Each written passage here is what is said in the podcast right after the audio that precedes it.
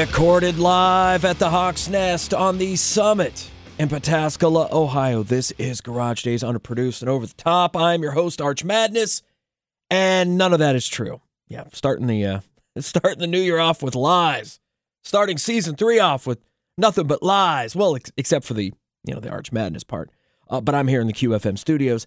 Uh, I'll get back into the garage next week in what I like to call the closed door sessions until it warms up, man. I'm not. I'm, it's got to warm up a little bit before I open up the door to the garage. So yeah, I'm calling this the closed door sessions.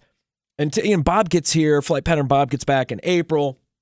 Now we'll still open up the garage. I gotta believe from from now in January to sometime in April, there's to be some nice evenings where we can open it up and kind of pretend that it's summertime. I don't. I, I'm not holding my breath on that. Uh, I have actually, and it's mostly going to be interviews of people call the garage, uh, but I have talked to a few different bands who say, "Hey, man, we'll come out and do a closed door with you." So uh, I'll try and, and squeeze some of that in as well. But this first episode, man, I am. I want to say this was what was it's about this is close to a month old. It was a, a few weeks ago that I got this interview, and I knew right then and there that I was going to save this bad boy. I, I, put clips of it out on the internet, and I, th- I think we did. Um, I can't think of what that technology is or what that program is. We put some stuff up. Uh, anyway, forget it. I don't even want to embarrass myself with what it's called, but it's like a snippet of the interview, and they just send that out and they put that all over the interwebs, if you will. But anyway, uh, I have played clips of this interview that way, also on the air, but in full form. This will be the first time uh, I got a chance to talk to Jay Buchanan from the Rival Sons. So you can imagine how excited I was when I got that interview. Thanks again to Mike Dorsey for helping me set that up. But I knew this was the one. This was the interview. This is how I wanted to start off season three. So let's get right into it, man. This dude is intense. I don't get nervous. I really don't get nervous anymore after you've been doing this for so long. But there are times because I'm really into this band. So I was a little like, man, this this don't be a dumbass, Arch. And I don't think I was too much, but the dude is intense. And I knew that. I knew that going into this. But it's super duper cool. You guys are going to dig it. And I'll try not to say super duper again this season. Uh, but right now, here it is Jay Buchanan, the first episode of season three. I've got the singer from the Rival Sons. Enjoy. Rival Sons' new album, Dark Fighter, drops in March of 2023. And you can hear the first single, Nobody Wants to Die, right here on QFM 96. And on the hotline right now, lead singer of the Rival Sons, Jay Buchanan. What is up, Jay? it's good to be talking with you this morning. You too, man. And I'm, I'm such a big fan of the, the band and yours. And it's it's funny when I told my buddies that I was going to get a chance to interview you, like two or three of them sent me uh, like the Chris Farley and Paul McCartney meme.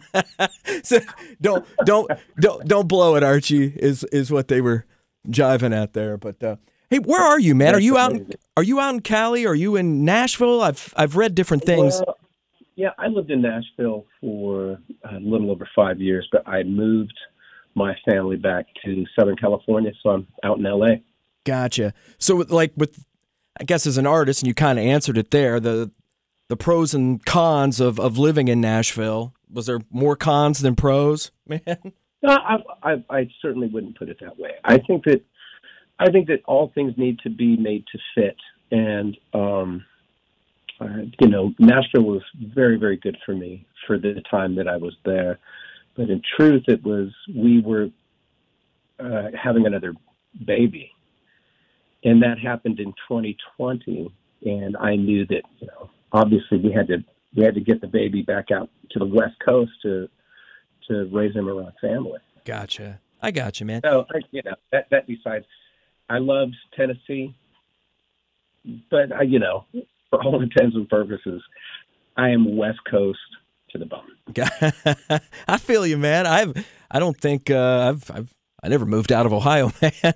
so I I feel yeah. you. It's it's it's you know that means a lot, man. Especially when it when it comes to family and stuff like that. And you know I I I do want to talk about Dark Fighter, but before we get to that, I mean, I want to discuss the Feral Roots album, and it's it's been forever since I've I've had a record affect me like that one did, and I I know I'm not alone. Two Grammy nominations associated with that record.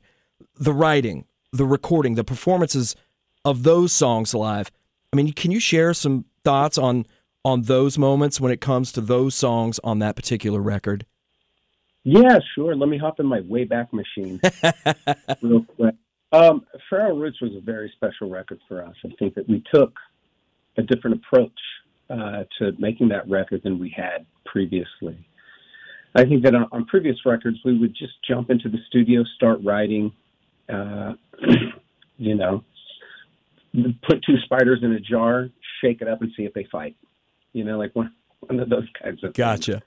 But with Feral Roots, it was a very different approach. We took our time and let things distill in a in a different way, and I think it was to great effect.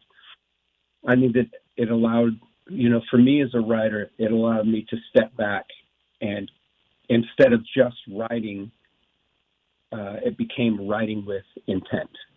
You know, writing with writing with time and being able to step back and and qualify my statement artistically. And um, I think that when I when I go back to the Feral Roots record, I can hear that. I can hear that transition and that correct turn in the band. And you know, speaking to Dark Fighter, Dark Fighter is is more in that same direction. Dark Fighter is more. Uh, it just has a more epic quality in terms of its uh, the collection of, of songs. You know. I, uh, I, I, I, to say I can't wait would be putting it mildly. Uh, real quick though, three songs from Feral Roots that I that I get to play on my show, and, and I'd love to throw those songs at you if you could just give me a, a little something about each because I like to play those snippets before a song. It just gives the gives the listener a little extra something something. Um, yeah, let, what do you got? Let, let's start with Shooting Stars. Hmm. Shooting Stars. Well, that's a big one. You know that that song in particular, Archie. Um, that one almost didn't make the record. Whoa.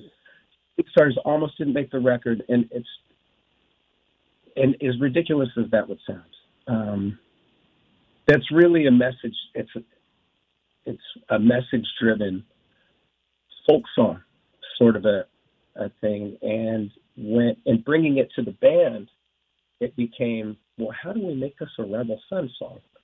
I wrote it with um, my my friend and our producer um, Dave Collin. So we wrote that song together, and it was really it became how do we frame this uh, to be genre correct?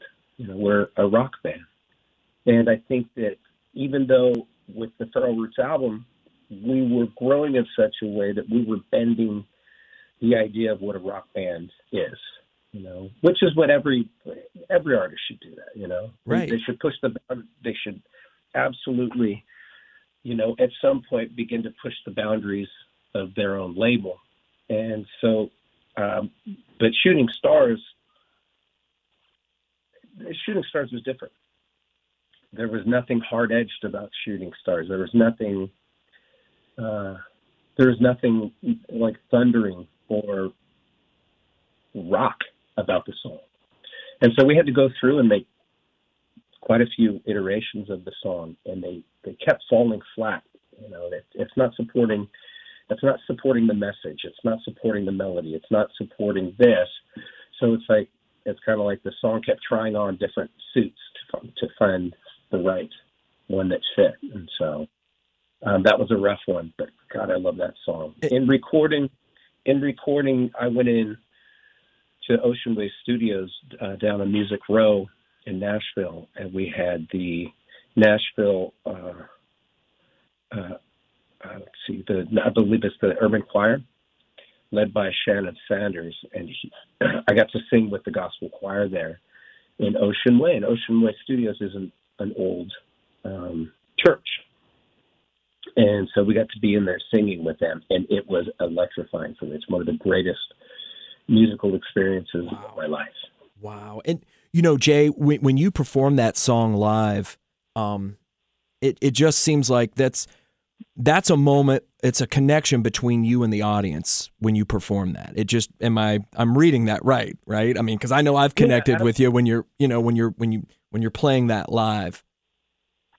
Absolutely. You know, the decision to for me to just play that song just me solo on guitar, I think that um, you know, as a frontman for a rock band, there's a lot of noise going on on stage for us.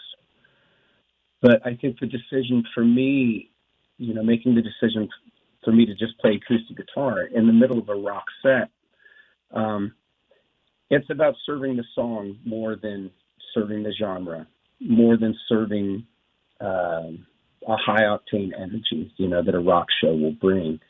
It's about taking a breath and saying, "Here you go." You know, we're just we're going to rest here and we're just going to relax and feel good for a little bit, and then we'll get back to screaming. Right. It's a great moment. It's a great moment in, in the show. I'm glad you like it. L- let's uh, let's go to Too Bad. Too bad. Too bad is a song I wrote early in the morning. I I had had this dream. I don't know what I was dreaming about, but I got right out of bed um, and walked straight over to my studio, and um, I had the chorus and a verse written inside of 15 minutes. You know, I had written it on bass. It was much more of a D'Angelo style, you know, R&B type song. Gotcha. Yeah. When when I when I when I first started uh, when I first brought it to the band, and then when we got into the studio, making it, you know, obviously making it more of a rock song, and Scott had this riff that he'd been sitting on. He goes, "Oh, dude, I have this riff. It, it'll work perfectly on this." And boy, the song and that riff really go together well. Boy, I'll say. And title track, Feral Roots, and and let me just preface by saying this: that's become one of my favorite uh, Rival Son songs, but just one of my favorite songs. And you said it. I, I, I can't remember if if I if you if I saw it on a, on a live shot or something on YouTube, but at the end of that song, you said that's mountain music. And and when you Yeah, said that, when you said that, and I've talked about this on the air before, and, and quoting you saying that, and it made sense to me at that point. I'm from southeastern Ohio. I'm uh, on the. I was born on the Ohio River, Appalachia Mountains. I, when you said that, I'm like, oh my god, that's why this. It just connects with me so much. Uh, talk about the the title track, Feral Roots. Well, feral roots, uh, you know, it's in the name. Yeah, You, know, you have wild, you have wild roots uh, that can't be tamed within yourself, and I, I think that for me, I grew up in the mountains. I grew up in the woods, and I think that when you, when you're raised that way, it's not that we, you know, we didn't really have money to, for a lot of the things that you know a lot of my friends had, and and it's not that we were poor, but we just, you know, we were frugal, but that was never a problem because you know I, we could leave the house in the morning and go hiking all day, just pack a little something to eat and bring some water, and just go out and get in some trouble out in the woods. You know, just yeah, hike, man. just, just hike around and just explore, explore, and doing all of that. And looking back, insanely, very, very dangerous, very, very dangerous. And now, as a father, I look at that and I go, I can't believe right? Oh, I do You that know, daily, Jay. I do that daily, without a doubt. looking, yeah, looking at it. But I think growing up that way, it never leaves you that peace. Once you, you know, ha- having been afforded the great luxury of of growing up surrounded by nature and surrounded by this peaceful atmosphere, I think that I think it doesn't it, it never leaves you. There's a there's a silence and there is a quiet place within me, even as much as I travel. And Archie, I travel a lot. I know. I I, and- I see your schedule, man, and and and when you're with you're within four or five hours of us, me and my buddies, we try to we try to go. I know you guys are just absolute road dogs, man. Absolutely, but um, I think that you know, Feral Roots was was one of those tracks I um, I put it together, and all I had was the verses, you know, and I had the lyrics for both. Um, I had the lyrics for both um, verses, and I had the title for the song. And then I played it for Scott uh, while you know while I was living in Tennessee. I I had flown out to California, um, and I was driving with Scott, and I played it for him, and I said, you know, what do you think? Do you hear something? Right away, Scott was like, oh yeah, I bet. Yes, definitely. And um, I think a week later, he sent me that pre-chorus and the uh, he wrote the music for the um, the pre-chorus and the chorus. The chorus right away, just all of it. It was like, oh my god, these parts they all work together hand in glove in such a, a great way. Um, and I'm really proud of when I'm really. It's so exciting when in a collaboration when things come together that way, where they they fit seamless. And I believe that Feral Roots up to that point was um, the very best example of, of Scott and I being able to briefly share a brain. Wow. Well, it's you can tell, man. You can tell the the the, the first single for Dark Fighter, Nobody Wants to Die, and as a Gen Xer and part of the MTV generation, that video a plus Jay Buchanan. How how much fun was that to make? It was a lot of fun. And I can tell you this with um, Scott and I put our heads together and said, you know, let's write this. What you know, he asked me because you know I'm writing all the lyrics and and um, and collaborating on all of our songs. So he comes to me and he says, you know, how do you see this? You know, and he said, I'm seeing kind of like a a desert pursuit. It's all in the lyrics of you know the song. It, tells you. I said, well, yeah, that's what the song's about. So when I wrote it, there's a uh, there's a preacher or someone posing as a preacher or something of the like that has swindled everyone, and now he's on the run.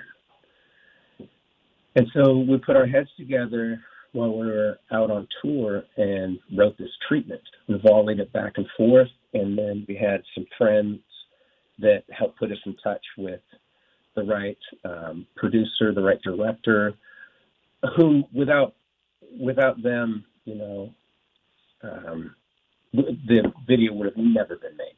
The, the video would have never happened uh, the way that it did. So we had the help of some extremely talented and patient people, but the video itself was incredibly fun to make. Um, it was filmed primarily out in the high desert where I hung out, uh, where I spent my youth, because I grew up in the in the woods just you know just three miles from there. Where I grew up in Wrightwood, California, it's right at the foot of the Mojave Desert. and um, and so the local bar that we used was was a bar called uh, the Big Rock Inn. Um, you know, and I've been ridden dirt bikes over there and everything from the time I was a kid. Nice. Um, but the idea of putting all of this together, I had to, you know, and me writing the preacher character and everything and what his ethos was going to be, a really funny thing happened. We got everything together. We're on set. I've got makeup, you know, I've got everything. It's a, a and then it suddenly hits me. Um, I don't know how to act.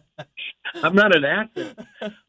I'm not an actor. Everything in my life has been about authenticity and making sure that I'm trying to be as authentically myself in every way and going, wait a minute.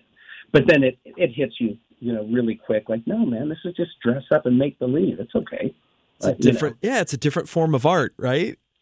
Yeah, and it, exactly. It's a different form of expression and art. And uh, we had the best time. And I think that, you know, you can tell. I think that, that informed us in such a way that it's, uh, we, we're on to something, you know, and the way that we're going to want uh, to approach our, our videos from here on out. I think that we, I think we struck a nerve. You sure did, man. Dark Fighter drops March 10th. Uh, a couple quick things ab- about that that record. Was that written and recorded during kind of the shutdowns there, or was it when? What's the time frame on on this album, Jay? Oh, absolutely. Yeah, absolutely. So we started the we started the album writing commenced um, in early twenty, and then you know it wrapped up. Right. Uh, just this, you know, it the album in itself, it's not that it took this long, but we took our time. So we spent nearly, we spent right about two years, which is ridiculous. You shouldn't spend two years making a record, but we had to shut. Right. We had the lock and everything, so it was like, well, what else are we going to do? You know, so let's let's take our time with it because we couldn't put it. You know, if we would have gotten it done early, well, it doesn't make sense to release an album in the shutdown.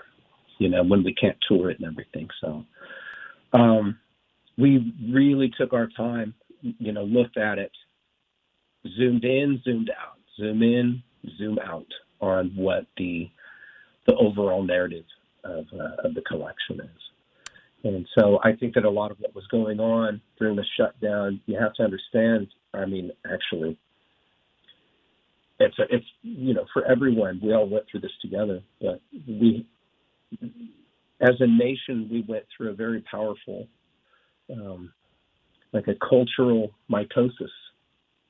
You know, there was division, like a new division was being brought up every day. Um, you had so much going on. Of course, first of all, we have we have the, uh, the virus. We have people getting sick. We have people dying, and then you have the politicalization of the virus, the virus itself. So then, oh man, and then you know, then this talk of a vaccine, and then you have the awful uh, murder of George Floyd, and then you have Black Lives Matter, and then you have you, all of this stuff is being used as fodder for a presidential election. It was, it was a nightmare. It was a nightmare situation. And when I say cultural mitosis, it's that every day, you know, across family dinner tables in every home, there were constant lines being drawn. And what side of the line are you on? What side of this issue are you on? Oh, well, if you feel that way, well, I feel this way. And so then there's more and more division um, and it was head spinning, right? So I think that that had formed a lot of the light and shade aspects of what Dark Fighter came to be, and I think that the the very name itself about being a dark fighter, fighting the darkness, it's specifically because the darkness was overwhelming. The disorientation was was overwhelming. So, just like in any crisis, when things get really heavy, you have to constantly remind yourself to not be heavy. You got to constantly remind yourself to keep your head up. Whereas when everything's good, you don't have to do that. But when it gets dark, you got to remember that it's going to be light at some point. Wow. Wow. All right. Well, doggone it, man. All right. I had a couple more, but I don't even know how to add to that. Are we going to get some more singles, you think, before the album drops, Jay? I believe so. Okay. Cool. Yeah, we're we're we're working on things right now, and I'm looking forward to getting more of this music out there. 2023 tour plans. I know you guys have more dates with Greta Van Fleet, Whiskey Myers as well. That includes a Toledo show in February. You know, Jay, if you could talk to the powers that be, a Columbus show. I know so many Rival Sons fans here in Central Ohio that would love to get you guys back in the capital city. Oh yeah, I'd love to be in Columbus too. Cool, man. I love playing yeah, you guys got you guys got your own brand of weird out there. We did. I, love it. I kind of, and I think I know who you're talking about. But no, I'm kidding. Uh, Jay Buchanan from the Rival Sons, man, can't wait to hear Dark Fighter. Can't wait to see you guys live again. All the best to you and the fellas in 2023, my man. Thank you so much. We're going to come out there and see y'all as soon as possible. Be good. Well, there you have it. The lead singer from the Rival Sons, Jay Buchanan. And what a way to start off season three of Garage Days. I uh, hope you enjoyed that. I told you, man, he's intense, right? How cool was that? Uh, oh, oh, oh, oh. Try to get another one with him before maybe even season four starts. That'd be kind of badass, especially if they come to town. Man, they've got to come to town. I hope they come to Columbus. Sound like it, right? Kind of, it's uh, he, he, we have our own brand of strange, or however he said that as far as uh, us in Ohio. It's cool stuff, man. But uh, hey, hope you enjoyed that. Until the next episode of Garage Days, stay frosty.